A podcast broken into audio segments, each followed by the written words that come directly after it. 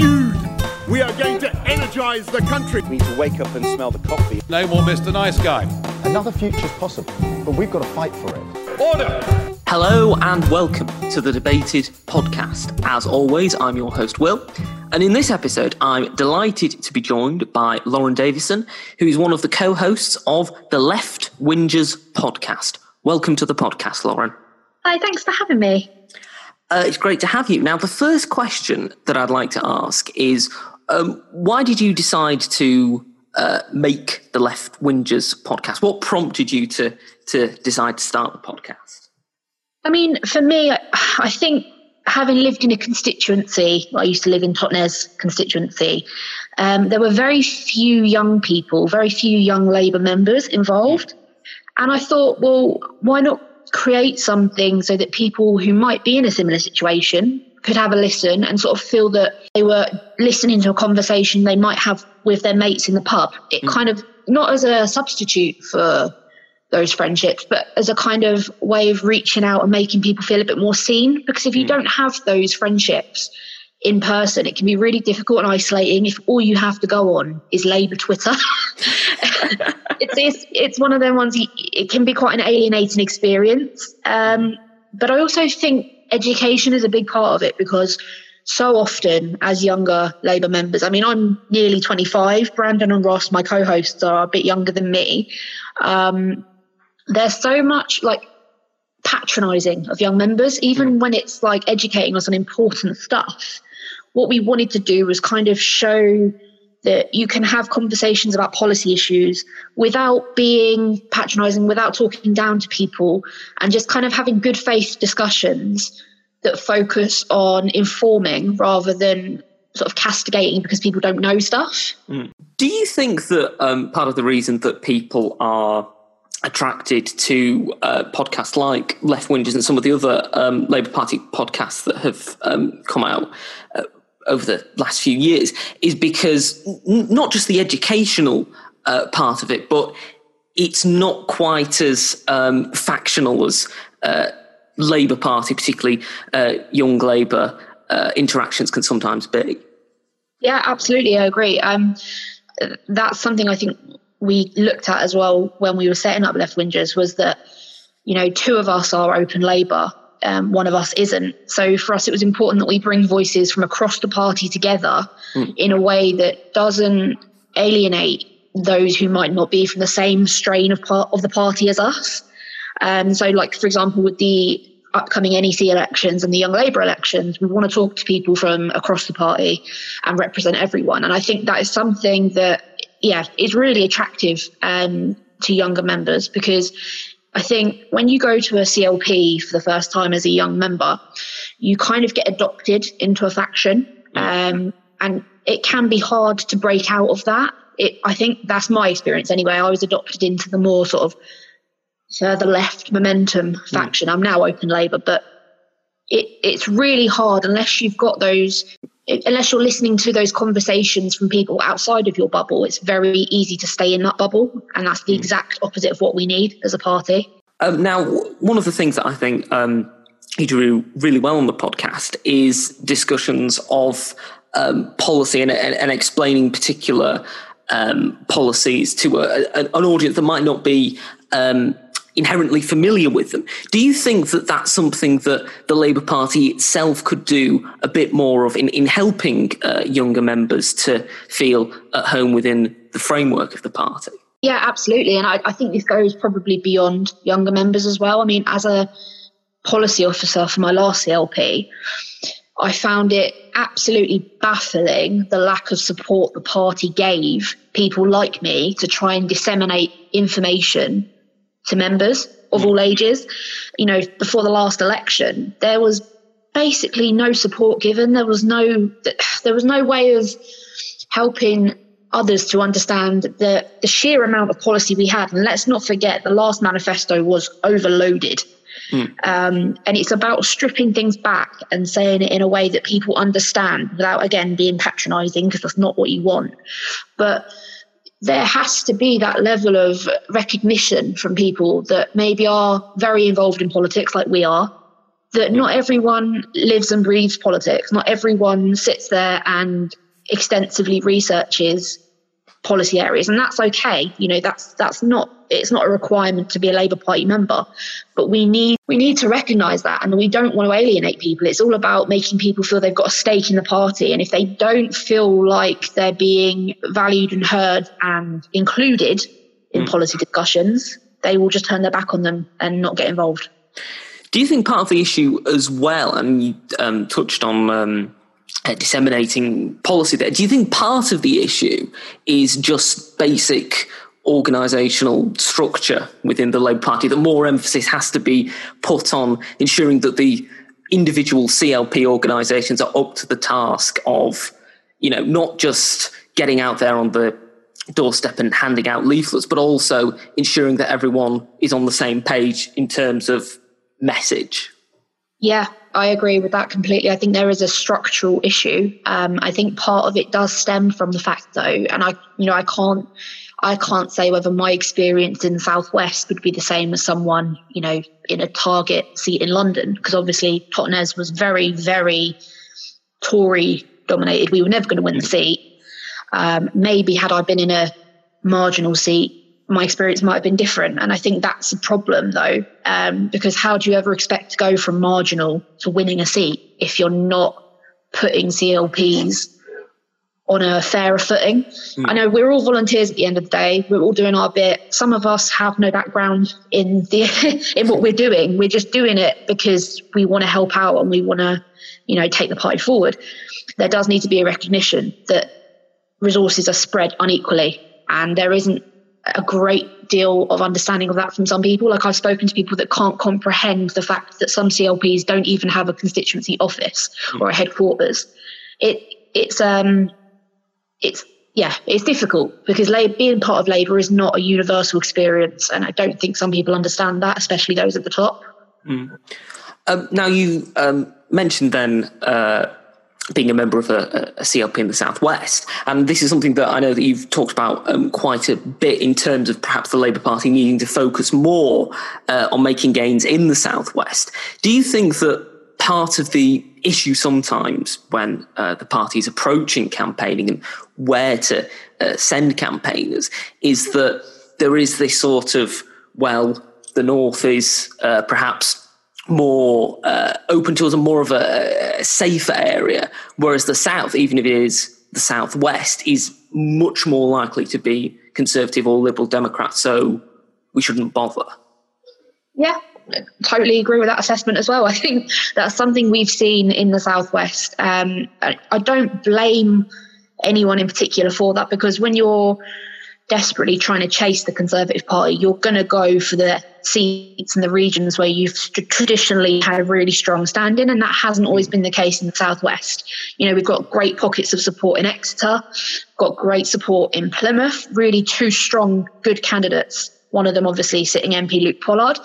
Um, Charlotte Holloway ran for the other Plymouth seat, was brilliant as well. Um, but there is, yeah, there is a tendency to kind of double down and go, well, they've always voted Tory or Lib Dem. The Lib Dems are seen as the traditional opposition party in the southwest. Why bother?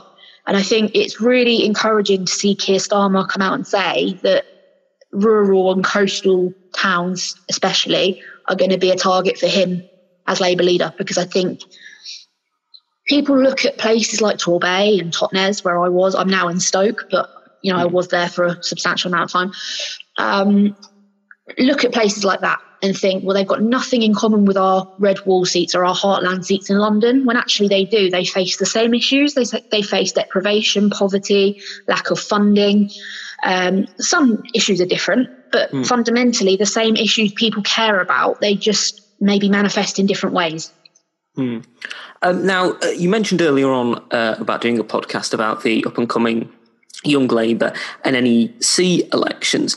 How have you uh, found the um, campaigns that have been going on for Young Labour and the NEC elections this time round? Do you think that there's been perhaps a bit more uh, intensity because most of the campaigning is going to be online, or do you think that it's a, a, a positive thing to campaign more online in these elections? What do you think? Um, okay, so it's quite a multifaceted issue, this one. Uh, if I had to describe the campaigns that are going on at the minute in one word, I would say toxic. Mm. That's a general point, not based on anyone in particular, but just the general atmosphere. And I think a lot of people, especially younger Labour members, feel totally alienated from young Labour as a result. Um, being online has its positives and it has its very clear negatives, as I hmm. think a lot of us have seen. Positives being it engages people that maybe don't live in places like London, where a lot of meetings and rallies and stuff would be going on and they wouldn't be able to get to. The negatives, it's such a, I'm trying to think of the word, it's being put under a magnifying glass where in person, if you was to make a criticism of a candidate, it might reach sort of five to 10 people, whoever's in the room if you tweet about a candidate, it can get hundreds and thousands of likes and retweets. So less so for the lay member, but more so for the candidates themselves.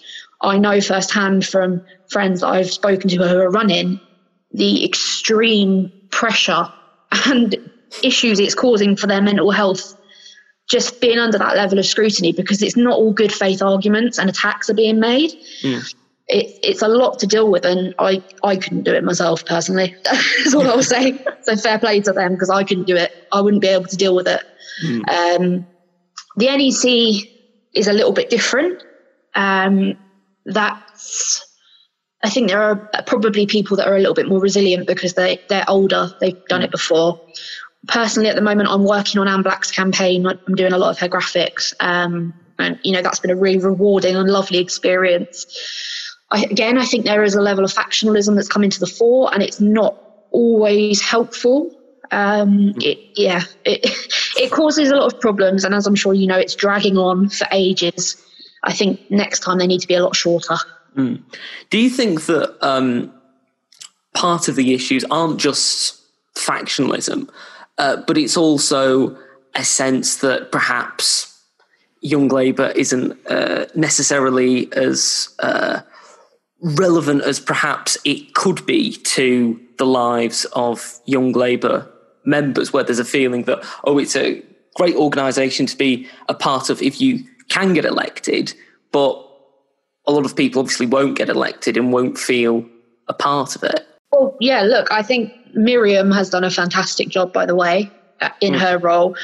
Um, I, I think that's the very nature of an organisation that seeks to represent young Labour members, but it's still quite a large cohort and it's quite a diverse cohort in terms of age because you've got people from the age of 14 up until 27. Mm. I think there's always going to be that level of um, not conflict, but kind of it's a very sort of broad stroke against a, a, very large group. So your experiences at 14 are going to be massively different when you're 27. Mm. If I was on the younger end of that spectrum, I think I'd feel probably quite reluctant to engage as much when there are quite older people there.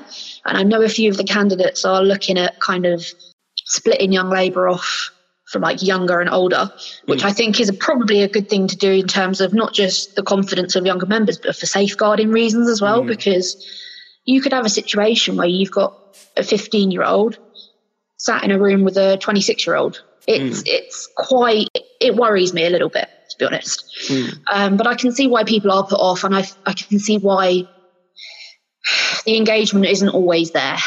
Mm. You mentioned safeguarding there, and of course, um, one of the things uh, that has been a large part of uh, Keir Starmer's uh, pitch as leader of the Labour Party is more of an emphasis on looking at um, cases, whether they be of um, anti-Semitism, of other issues, and, and making sure that these cases are resolved. Do you think that if there is a more uh, resilient system of reporting uh, instances of, of, of, things that aren't uh, right, do you think that that would make people feel safer in engaging in uh, whether they be Young Labour elections or other elections in the Labour Party? I mean, obviously, I can't speak for Jewish members of the party. Um, I can speak for sort of, I can only speak for myself, really. Mm. I hmm. can't really speak for young Labour members either. Um, but I don't think until the complaint system is truly independent will there be an adequate level of confidence in it. And that's something I'd like to see pushed for because we've seen all too often. We've seen it leaked. We've seen comments made that leader of the opposition has got involved and has, you know, put pressure on for things to be uh, done in a certain way. And I don't think that's right. But mm. on a personal note, from my own experience, I've noticed since David Evans has come in, there has been a real shift in the way complaints are responded to, just from little things like the acknowledgement email you get um, after you've complained. Mm. And trust me, I've had to complain quite a bit in the last in the last sort of few months, um, anti-Semitism and stuff. But um, just, I think Evans has come in, and I don't know whether it's something he's consciously done or just the way things have fallen. But it seems as though that action's being taken quicker and it's being taken seriously. Um, so that is a good first step. But as I say, I think independence is truly the way that people will feel confident in the system. Hmm. Um, now, one particular area that I know that um, you very much know your stuff is uh, law and order, is, is, is justice, is um, crime policy, criminal policy. Uh, what do you think the Labour Party's approach to uh, policies involving crime and, and criminal justice should be going forward? Do you think that there has been perhaps too much of a focus on uh, the amount of police officers on the beat than perhaps reforms to the uh, criminal justice system, or what are your thoughts? I think Labour's had quite a complex history with law and order um, because I think under Blair and Brown, I don't particularly like the direction we travelled in in terms of law and order. Hmm. Um, quite a few criminologists would argue that uh, New Labour were more Thatcherite on law and order than Thatcher was herself, which I can kind of see when you've got things like the IPP sentence mm. uh, and ASBOs, etc. I think under Corbyn, it was probably one of my biggest disappointments because he was so liberal and he was so um, left wing. You'd kind of expect that Labour would be putting forward our stance on law and order um, a little bit more strongly. And I don't mm. feel like that was ever done. And I feel like there was a real opportunity missed. But then I'm not going to give my opinion on Richard Burgon. Um, it's for the best. but I'm really pleased that David Lammy's now Justice Secretary. I think, you know, or Shadow Justice Secretary. Got a bit um, ahead of myself there. But he, um, he is someone I think really appreciate evidence based policy. And that is all I'm asking for as a criminologist. All I want is the Labour Party to look at evidence and look at best practice and what actually works. Because I think the moment you start going down populist lines, I think it's a real slippery slope. And I know we kind of always had a tendency to try and veer slightly to the right on law and order because we've gone onto the Tories territory quite a bit. Mm. Um, I don't think we can do that going forward. I really don't think it's a good idea. I mean, yes, the public want to see um, more funding for the police. That is what, whether our opinions are the same as the public's opinion is another matter. Mm. But when they're peddling things like, um, you know, Bobby's on the beat, there's plenty of evidence that suggests that more police on the beat doesn't actually reduce crime. It's the same as stop and search the Home Office themselves came out and said, actually, there's no discernible impact on knife crime um, through more stopping and searching. So we really need to get away from parroting Tory rhetoric that doesn't actually reduce crime or improve lives. Mm. There is an opportunity um, regarding uh, the quite public spectacle the Conservative Party have made of themselves in regard to the internal uh, market bill, uh, when the argument has been made that, oh, well, it only breaches international law in a, a very a limited and specific way. Do you think that this gives an opportunity for the Labour Party to make a pitch that well, you know, you can see how the Conservatives are reacting to international law uh, and law and order in general. You can trust us more with upholding the law. Yeah, I think that obviously that has to be our natural kind of response to it. But the problem is, is I worry will it will it actually cut through? Because the kinds of people that are still supporting the Conservative Party are the kinds of people that want Brexit at any and all costs. Mm. And I feel as though it wouldn't matter you know, it wouldn't matter whether it breached law because if people don't agree with the law to begin with, they're not gonna they're not to suddenly change their mind, especially mm. if it gets them Brexit. We've seen, obviously, with the Tory party and their response to um, various how they've reacted to Shamima Begum as well, and you know how making her stateless is mm. against mm. international law. They've tried to do it anyway. They really don't care about international law. They don't care about laws unless it's the working classes and normal people that are breaching them. It you know it doesn't there is no level of consistency between what they say and what they do. Mm. Um, and I think the sooner people realise that, the better.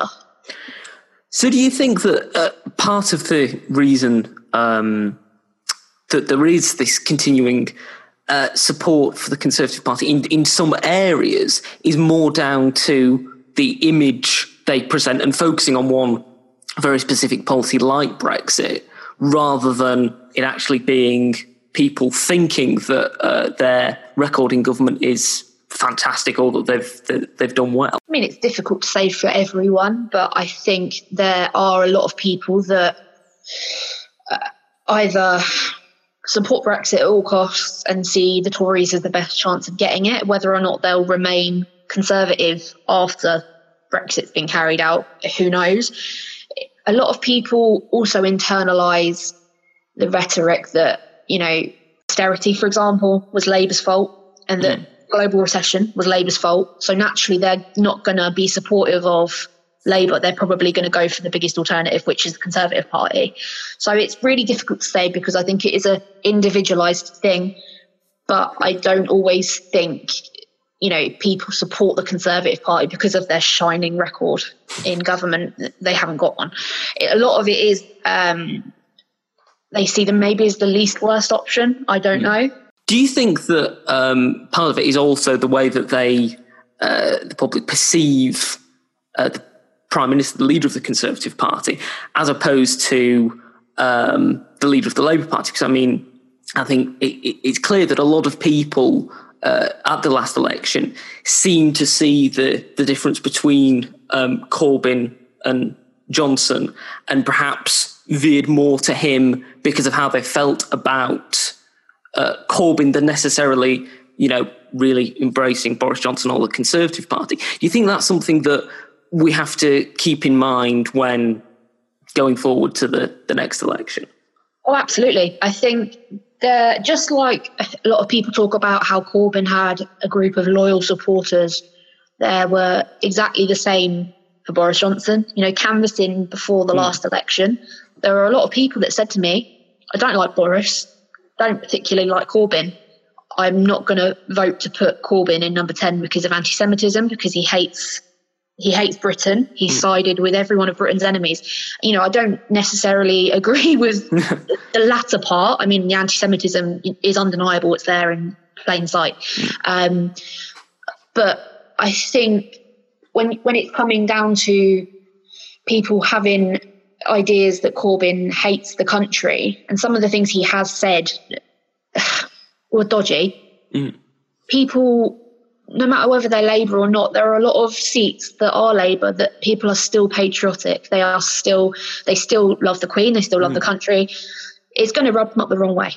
And I think Boris Johnson does optimism really well. He doesn't really do detail, but he does optimism and he does like a fluffy kind of conservatism that makes people feel good and optimistic about the future. Just because he says it's going to happen doesn't mean it's going to happen. They don't know that yet. But it, I think people don't like hearing negative things about the country they live in and that they're proud of. Um, and I think that that is a big part of it. Now with Starmer, I think he's been very careful not to um, alienate people. I think he's been very careful in what he says um, I don't necessarily always agree with him doing so. I, mm. I don't think. I, th- I, think there's a. I think there's a way of doing that that doesn't make you look spineless. I don't think he's always um, struck the right balance. Mm. He has said nothing about transphobia, for example. Uh, people are mentioning culture wars. Hmm. Um, for me, transphobia is not a culture war. It's about people's human rights and their existence. Mm. And I think any leader of the Labour Party should be speaking up for trans people who are some of the most marginalized people in society. Mm. And the fact he hasn't done that in the name of optics is what I think it is anyway, mm. is wrong. Do you think that um, the contrast between uh, Boris Johnson and, and Keir Starmer will be more of an issue uh, next year's um, local elections, Scottish elections, and uh, Welsh Assembly elections, or do you think that Brexit will still be the the overriding uh, issue in terms of when people are going to the ballot and voting, whether be it be for councillors or representatives in the, the Scottish or uh, Welsh parliaments? Well, I think in Wales, particularly, um, I think uh, Welsh Labour have done a really good job. I think there's, you know, polling has shown that they've surged in polls again. Mm. Um, not the same um, for the Tories. I think obviously the Tories have lost a lot of support in Wales just because of their behaviour. So I think I think we might do quite well in Wales. That's obviously not for me to say. I'm not Welsh. In terms of Scotland, it's a little bit more complicated. Obviously, with the SNP, I to be honest, I don't really know about Scotland only because it seems very complicated at the minute. There's a whole thing with Richard Leonard. Mm. Um, whether whether we think he should have stayed, whether we think he should have uh, resigned, it, it's it's difficult to say. And ultimately, I think coronavirus will probably be more of a um, indicator than Brexit. Mm because I don't know if we'll know the full effect of Brexit for a while. So I think it's going to be a case of kind of waiting for that to happen and then maybe opinions will change. Hmm. Uh, we're coming up to the end of the podcast. It's been great uh, speaking to you, Lauren, and I've got one final question. Now, of course, and I mentioned at the start of the podcast and throughout, uh, we've discussed that you're one of the uh, co hosts of the uh, Left Wingers podcast. And my final question is this If you could have any person on at all as a guest on Left Wingers podcast to discuss anything, uh, who would you have on? Oh, this is so easy. Lisa Nandy. um, I, I think all three of us love Lisa Nandy on Left Wingers. Um, I just I felt so inspired by her leadership campaign. I feel mm. like she is the only she, she, was the only candidate for me that actually spoke um, the home truths that needed to be said. I mm. feel like there was a certain level of frankness from her that we didn't get from the other two. Um, I'm quite in myself, I'm I'm working class. I say it as it is, and I feel like she embodies that, and I feel mm. like that's what the Labour Party needed at that particular time. Um, but yeah, I, I, would love her or Emily Thornberry. Mm. Um, there's a bit of a trend here, isn't there? quite um, outspoken left wing women, but you know, yeah. No, I think they'd be brilliant. Um, but hopefully one day. yeah, hope, hope, hopefully you'll be able to um, you'll be able to get them on, or hopefully they'll uh, they'll come on this podcast as well. But yeah, I hope so. Yeah, brilliant. uh, thank you once again for coming on the podcast, Lauren. If anyone wants to uh, find it out any more about Left Wingers, uh, where can they go to, to find out more about it? you can go onto our Twitter, which is at left underscore wingers. Um, and you can listen to us on Spotify, just search our name and we'll be there.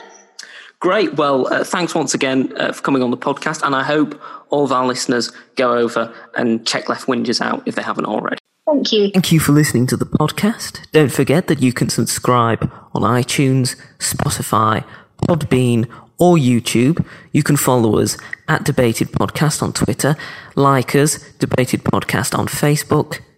And if you want to email us, either about appearing or making a comment or reaction to the episode you've heard or any other episodes, then email us thedebatedpodcast at gmail.com. Thank you for listening. I hope you listen to the next one.